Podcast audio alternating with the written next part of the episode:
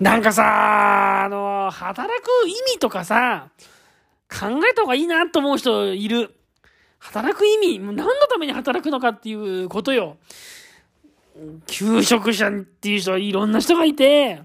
求職者ってのは本当にさ、いろんな人がいてさ、給食期限ってのがあるんだけど、その期限がどうかによって全然違うんだよな。そのね、公務員とかさ、JR とか、NTT とか、あとなんだろうな、水道局とか、なんか、東京ガスとかさ、東京電力とか、なんかもうそういうさ、例えばだよ。もうこういう名詞出したけど、要は公系の仕事とかさ、あの銀行員とかさ、そういう割とお堅い、こう、元公務員系の仕事って、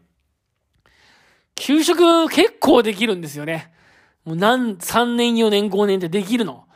で、給食結構できるから、じゃあもうそのままずっと給食でもいいんじゃないかみたいな感じになる人いるんですよ。で、その一方で、もう給食期限は半年ですとか、まあ一番多いのは1年半ですね。傷病手当金っていうのが1年半出るので、その間までは給食できるけど、それが切れたら退職ですと。なるところとかってのがあって、会社によって全然違うんですけど、その公系のところで勤めてる人ってやっぱ給食期間が長いから、なんだろう、いつ給、給食、いつしてもいいと思うと、どうしようかなみたいな感じになって、もうしばらく休んじゃおうかなみたいな気持ちになっちゃう人いて、そういう人ってのはさ、なんつうのかなもう何のために働くのかとか、人生どうするのかとか、なんかほんとそういうの考えていかないと、なんかこう、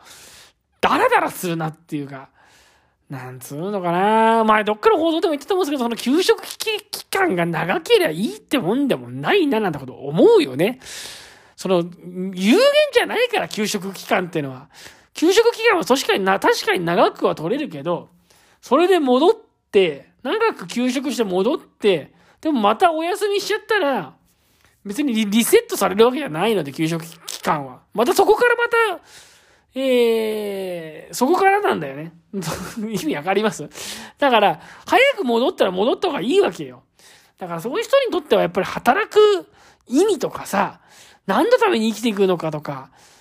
なんかね、そういうちょっともう、もうちょっとこう、深い哲学的な、なんか自分の人生に起きる価値とか、なんかそういうことを考えていった方がいいんじゃないのかななんてことをね、なんか最近よく思います。心のリワリー変化から。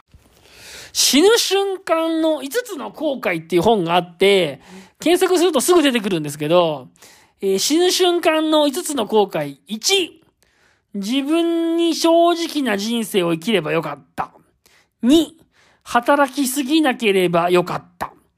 3、思い切って自分の気持ちを伝えればよかった。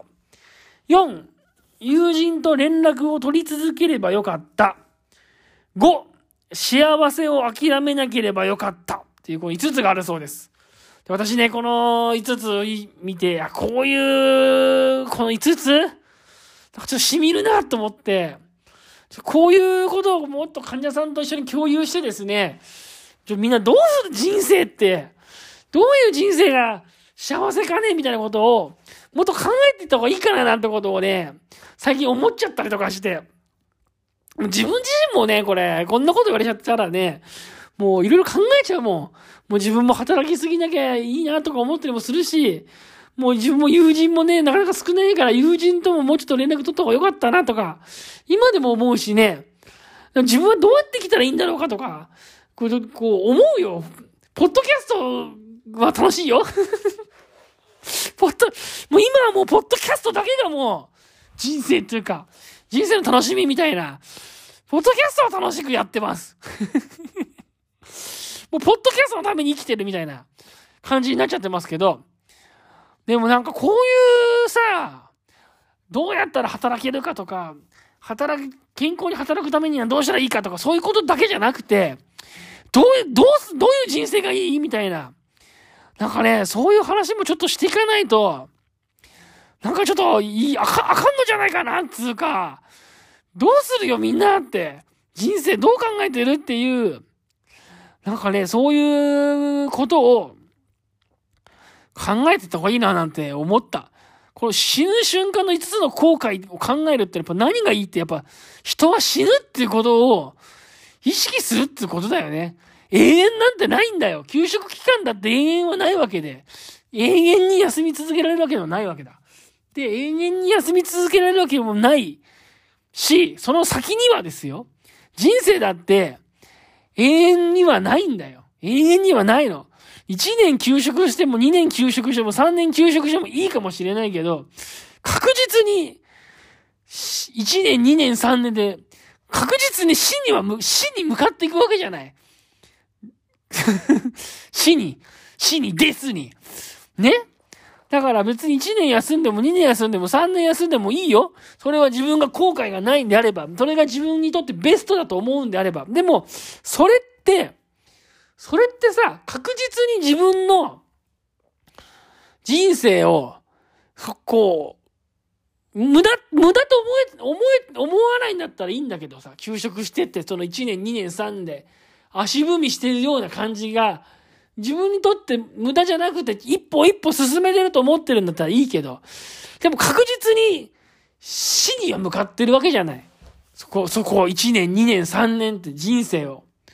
もしかしたら棒に振ってるかもしれないし、1年2年3年と着実に自分の中でステップアップしてるかもしれない。それは本人にしかわからないよ。だけどさ、なんつうのかな人生はやっぱ有限なわけで、人は死ぬわけよ。だから、だからさ、今思ったのこういうさ、ちょっと、これをどういう風に患者さんと一緒にシェアをすればいいのかわかんないんだけど、この死ぬ瞬間の5つの後悔、自分に、自分に正直な人生を生きればよかった。働きすぎなければよかった。思い切って自分の気持ちを伝えればよかった。友人と連絡を取り続ければよかった。幸せを諦めなければよかったって、このちょっと5つのさ、後悔について、ちょっとみんなでシェアをしてですね、いや、ちょっとみんなどういう人生を送りたいんだいと。ちょっとそういうことをさ、語り合うワークショップをやった方がいいかななんてことをね、なんか今ちょっと思った。なんか、本当働くとか働かないとかって以前にやっぱ自分はどう人生を送っていきたいのかってやっぱ、そういうことも考えていかないとさ、やっぱ、無駄に給食時間を過ごすことになるんじゃないかななんてきっともう、なるんじゃないかななんていうこともね、思ったりとかして。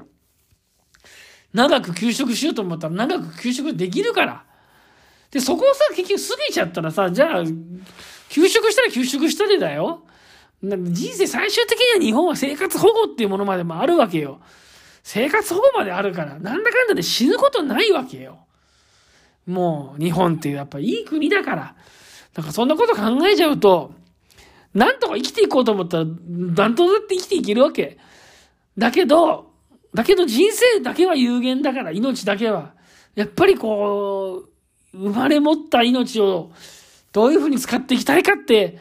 やっぱ考えていくっていう、そういう時間が必要なんじゃないかななんてことをね、もう急に考え始めたらもう熱くなってきちゃって、ちょっと。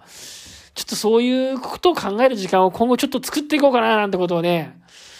最近ちょっと思ってるんで、まあ、ちょっとポッドキャストで今熱くちょっと自分の思いを語ってみましたけど、ちょっとこれをちょっと今後どう、なんか、なん、何らかの形でですね、まあ、リワークのプログラムでちょっと繰り広げていこうかななんていうふうに思っております。まあ、そういうわけでね、今日の放送はこの辺で終わりです。この番組はもう毎回毎回同じようなこと言ってますけど、朝5時か4時ぐらいにですね、えー、平日の朝5時か4時ぐらいにもう更新していくポッドキャストの番組です。で、番組のですね、感想を待ってますよ、感想。感想聞きたいな。感想。感想聞き、聞き、感想はね、概要欄にリンク貼ってありますから、もしよかったら感想を待ってますんで、お気軽に感想をよろしくお願いいたします。それでは今日も聞いていただいてありがとうございました。感想はたま感想ね。